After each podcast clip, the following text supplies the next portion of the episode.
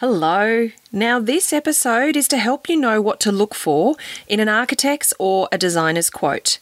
And if you're receiving fee proposals from potential designers for your project, and in fact, you know, any consultants that you might need on your team, this episode is going to be great for you so many homeowners that I speak with, they get caught out because they've signed up to an agreement with a designer and they've not understood their risks. And as I said in the last episode, you know, many designers actually don't know how to create a decent fee proposal. So I'll be sharing exactly what you should look for in your quote or fee proposal from an architect or a designer and how to protect yourself in your project as a result. So let's go. Welcome to Get It Right with the Undercover Architect. This is the podcast all about designing, building, or renovating your home. I'm your host, Amelia Lee. Think of me as your secret ally. I am on a mission to help you create a home that makes your life better, whoever you're working with, and whatever your dreams, your location, or your budget. Together, we'll uncover the nitty gritty of how to get it right and how to create a home that works, feels great, and that you feel great in. So join me now.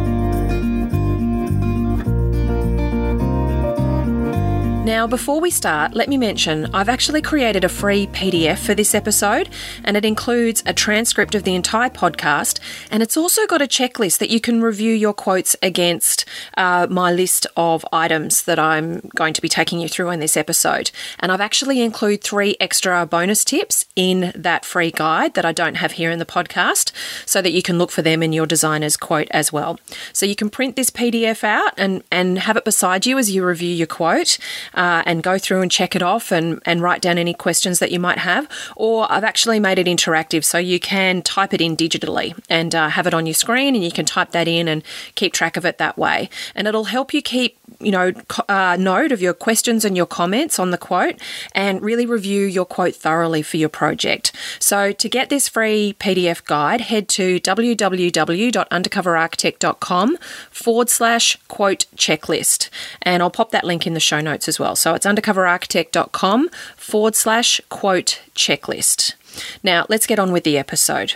So, this is a question that I receive I receive it so often from homeowners and also from members of my online programs. You know, what should I be looking for in an architect's or a designer's quote or fee proposal?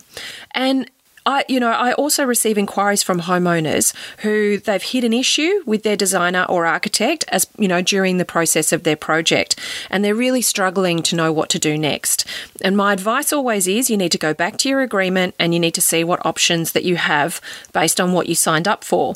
You know, often it's then that they'll unfortunately find out that the agreement that they signed is very grey and it doesn't really protect them when they need it to.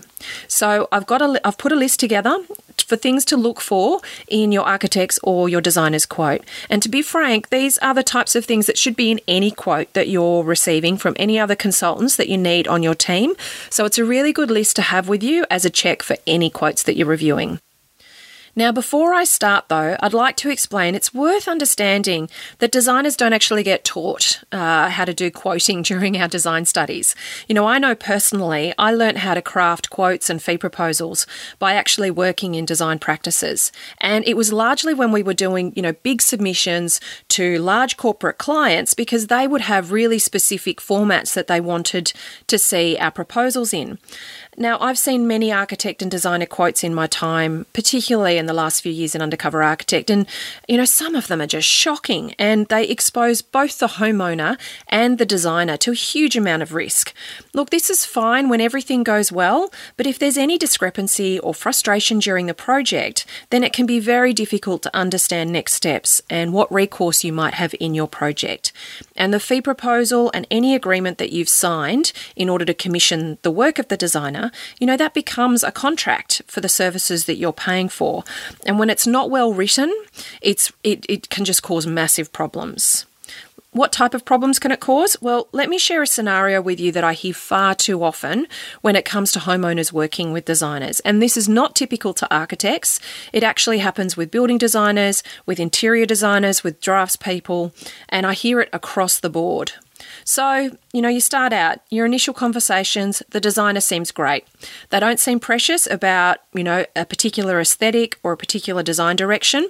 They tell you that they're not fixed on any one style and that they'll design according to what you're seeking aesthetically for your home. They tell you that your budget is spot on and it's what you need to build or renovate the way that you're planning.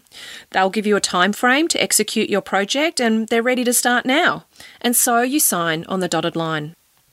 You know, things start well enough, but then things start to slow down. They're not responding to your phone calls or your emails, and they're missing deadlines that they promised. Or they're now telling you that your budget isn't enough, and they're not willing to have their personal reputation damaged because you want to design a budget project. And style wise, they now have a specific vision for your project, and they really couldn't care less if it's how you wanted your home to look. They now seem precious about their reputation and their design style and their vision. They take feedback on really personally. They threaten to resign when you express your frustrations.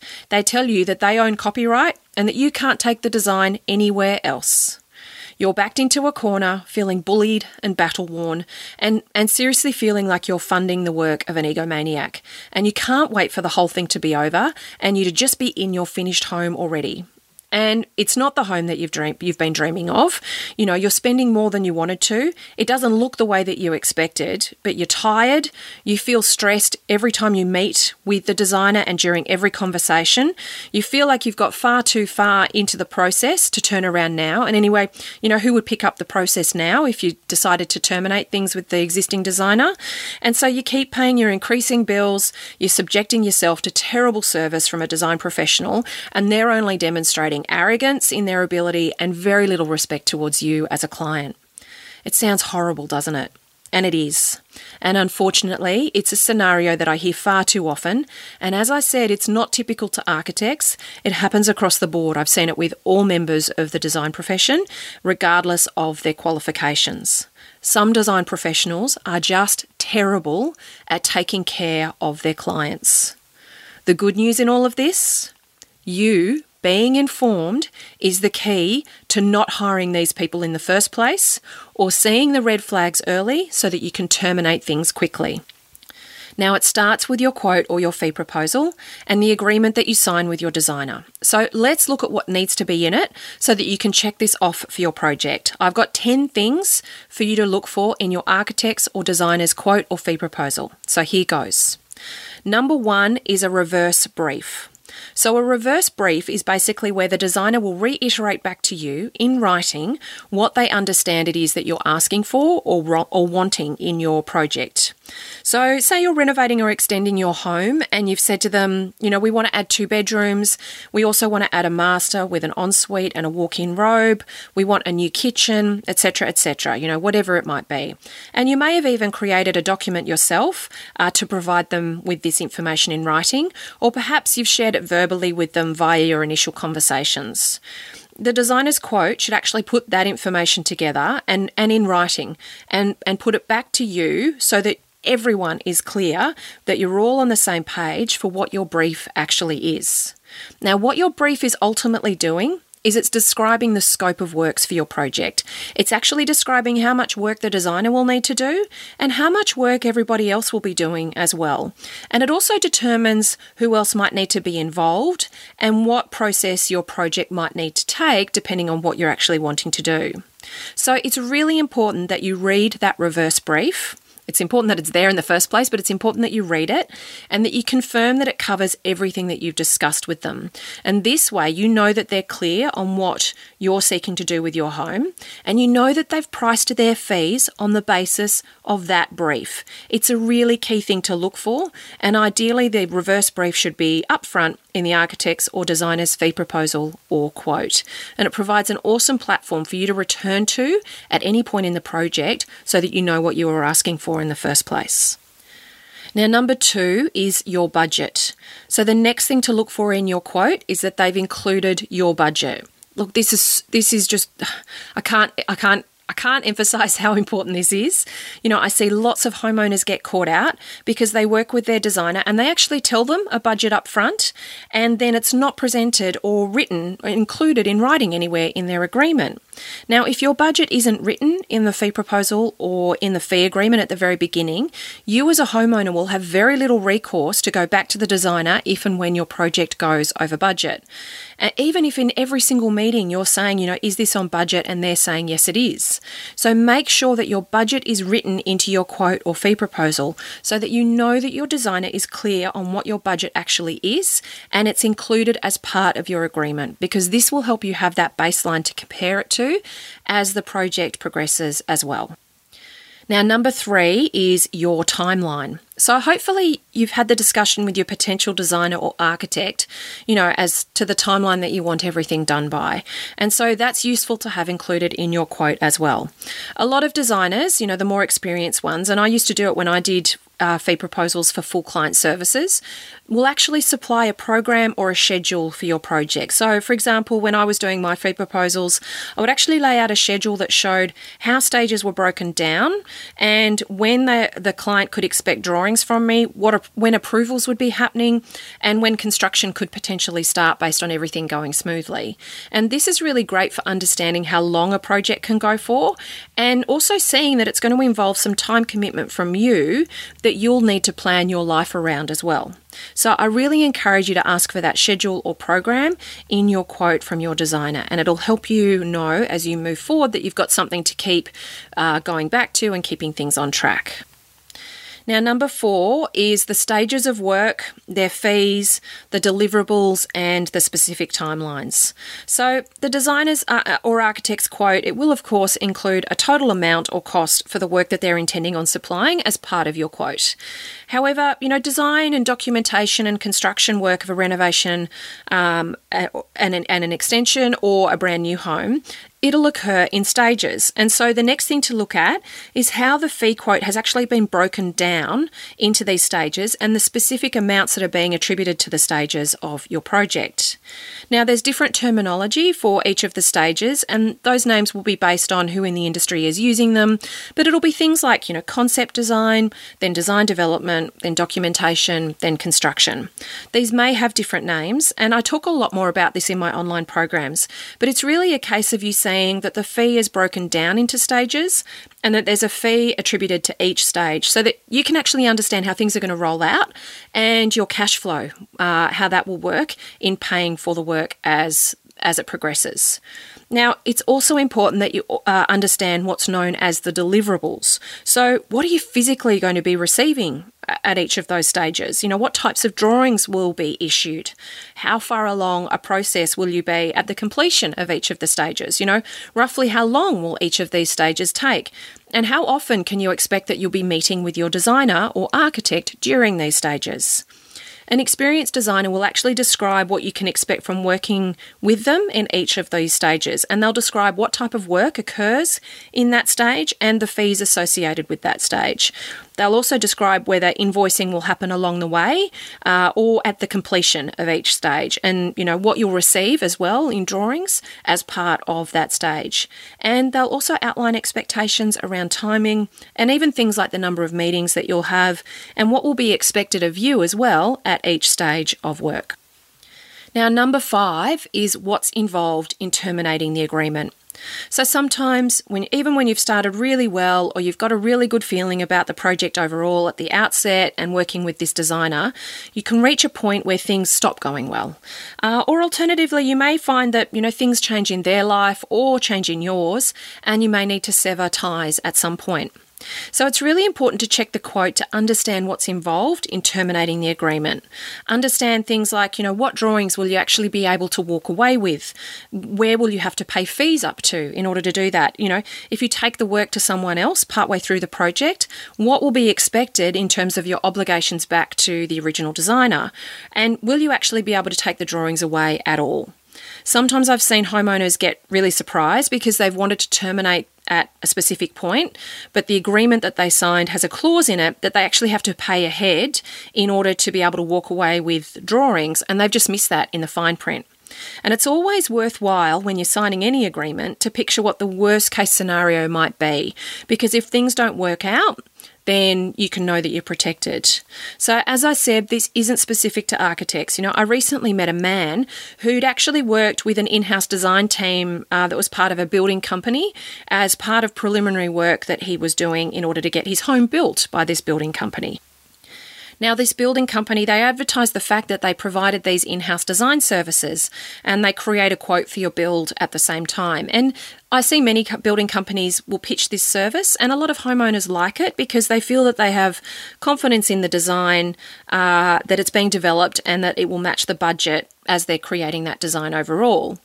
However, what many homeowners miss, and this man did as well, is the fine print in the agreement that they sign. So he worked with the designers on his design, got it quoted along the way, and the building quote started to creep up, you know, so he he went and sought a competitive quote from another builder, and that builder quoted this project at $160,000 less than the company that he was working with. And that's a sizable chunk of money, isn't it? So, of course, he now doesn't want to use the building company that he's been working with uh, and go somewhere else. Uh, but he's found out that the fine print says that the builder always owns the design and doesn't permit you to take them elsewhere.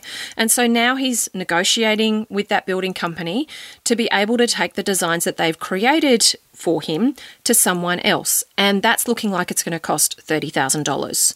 You know, that's more that many architects would have desi- would have charged to do the design work for him and for him to independently own the drawings. So it's always worth reading the fine print of any agreement that you're signing and really understanding what that will mean for you.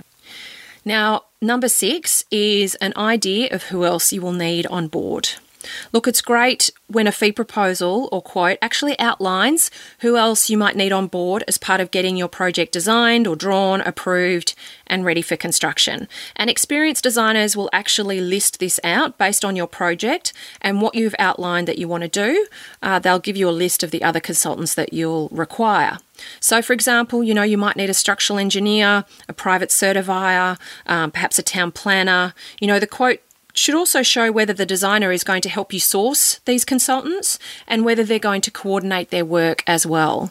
And if it's not in the quote, then don't assume that the designer will be helping you uh, with that consultant coordination because it's more likely, if it's not included, that, that, that you're going to be responsible for finding these consultants and coordinating all of their work yourself.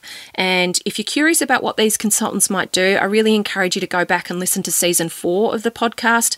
We went through through uh, and did an interview with consultants from all parts of the industry that are the most likely types of roles that you'll need if you're renovating or building. And they give a great insight into the work that they do and how uh, they get involved in your project and also when they get involved in your project. And it's really important that you understand what team members you're going to need up front so that you can budget for them because the worst thing that happens is that you, you know, get an idea about what your all of your fees are going to cost, and then you get a surprise that you need to spend a few thousand dollars on this consultant or this consultant, and you haven't budgeted for it in the process, but it actually holds up your ability to keep rolling with your project. So head back to season four if you haven't listened to it. Um, there's some really great information in that season about knowing your team and how to work with these professionals really well. Now, number seven is what's not included in the quote. So, look for a list in the quote about what it doesn't include. So, perhaps it, it, it won't include things like your actual council approval costs or inquiries with the local council. Say you submit your approval and then the council comes back with a bunch of questions. You know, the designer might exclude uh, the fees associated with responding to those questions. Uh, it might exclude things like a certain uh, drawings beyond a certain number of sets uh, or a certain size. Uh, and then there might be other specific work that's listed out as exclusions. And this is going to be really helpful for you so that you can budget for any other items that you know that you will need uh, as part of getting your renovation or your new building project done. Now, number eight is the design team and their hourly rates. So, you may find that there's going to be work that happens during the course of your project that will be outside of the scope of works, uh, and, and that that will need to be charged to you as hourly rates. So, have a check that your architect's or your designer's quote or fee proposal actually includes the hourly rates of the various team members. So, this should include anybody that might be working on your project, such as a junior team member or a draftsperson, or if they've got an in house interior designer designer, just look at what, you know, that there's hourly rates listed out. And the quote should also identify who's going to be your main point of contact for the project. I've, you know, I've had many homeowners complain to me that they got this beautiful show from the business owner at the beginning, um, only to rarely see him or her for most of their project and to be dealing day to day with the junior architect. So the process of working with a designer or an architect, it's a really intimate one where you're building a relationship with them across the course of your project. So it's really important that you meet and you know who you'll be working with for your renovation or your new, new build project, and that you're happy um, with them being on your team and being your point of contact as well, because that, that relationship and that ability to communicate uh, with them is going to be really important. Now, number nine is insurance, registration, and agreements. So, you should also check that insurance is identified in their quote. So, this will be professional indemnity and public liability insurance, and it's important that they have it. You know, if they don't, and things go wrong with the work that they design where they are found to be at fault, it will be very difficult for you to get financial compensation if they don't have any insurance. Now, also, if you think that you're working with an architect and they're not registered with the Board of Architects, then you're not working with an architect, okay? You're actually working with a designer. So, only a registered architect can use the title architect and claim to be providing architectural services. I get I see homeowners get caught out by this all the time. They've either assumed that their designer is an architect or even their their designer has represented themselves as an architect. You can always jump on the Board of Architects website website and you can actually check this out and confirm that they are registered. And it's the individual that will be registered, not the business. Okay. Now, and I'm actually seeing lately there's loads of businesses popping up that claim to provide architectural services or architectural design services. And the way that they're actually structured and running is that they'll have one architect in charge at the top, and then they'll have a bunch of draftspeople and building designers who are often freelancers, uh, and they're farming out the design work to those uh, freelancers. And by law, it's actually not allowed to be called architect designed unless it's been designed by a registered architect. This is all covered in a um, you know in a in a government code. So it's really important that you understand that, um, so that you actually are you know working with people that are representing themselves uh, with integrity and legally correct about what they're calling themselves.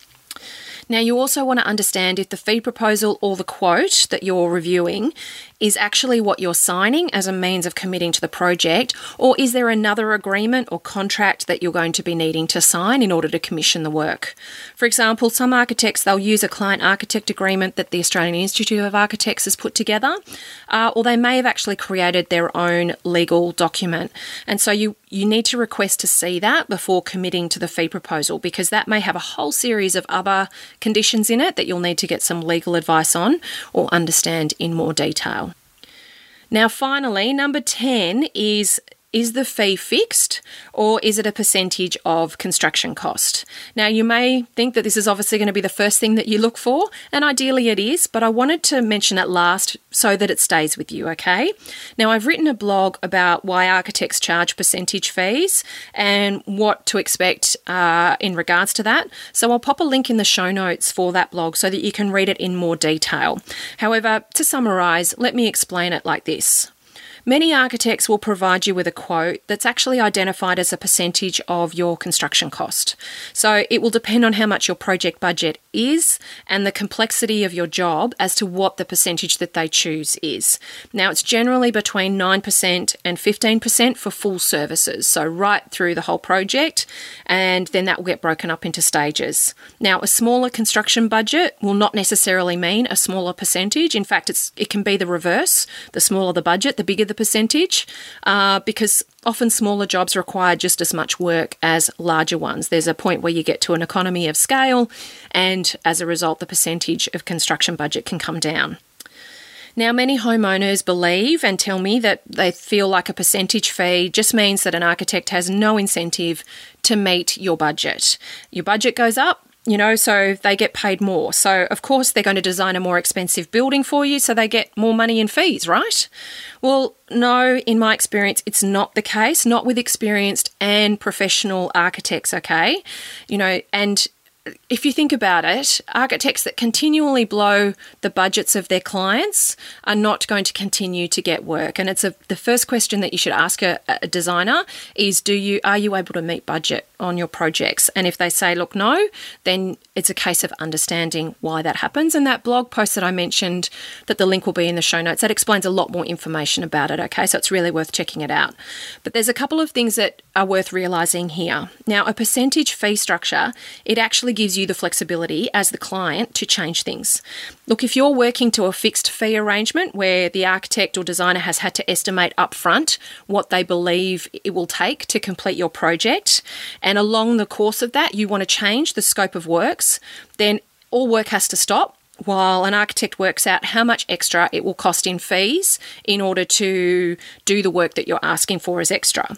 Uh, and then it get, will get put into a proposal in writing, then you have to review it and you have to approve it, and then the designer or architect is able to proceed with that work. And so, what a percentage fee enables is a much simpler and smoother process in managing this flexibility around the changes of scope because it becomes instead a conversation of, well, you want to change this, you understand the construction budget's going to go up, our fee will go up, everybody goes, yep, yep, yep, yep. Gets put, you know, little note in the file, and then people just keep going. So it's a very, it's a very different exercise, and a percentage fee enables projects to keep running more smoothly. Now, another complaint can be, you know, why should my architect get paid more if I'm choosing an $80 tile versus a $40 tile? Because, of course, an $80 tile is going to change the construction budget compared to a $40 tile. Look, that's fair, but to be frank again, it's very rare that this will be the reason that your construction budget changes. And many architects actually don't change their fees on this basis, uh, you know, of those very small selection changes. So it's more likely to change because you decide that you need an extra room in the house, or you can't even you can't keep the floor area down in size in uh, the in the proposals that the architect is presenting to you because you want a bigger house. Uh, or perhaps you want louvered windows and bifold doors everywhere, which will make a significant change to the cost of the build. You know, there'll be other things that radically change the construction budget. So it's more likely to be those types of things that impact the change in fee, not you deciding whether you're going to spend money on an $80 tile or a $40 tile. Now, in regards uh, to what to look for in your fee proposal or quote, I really encourage you to examine the terms of how the percentage fee is being charged.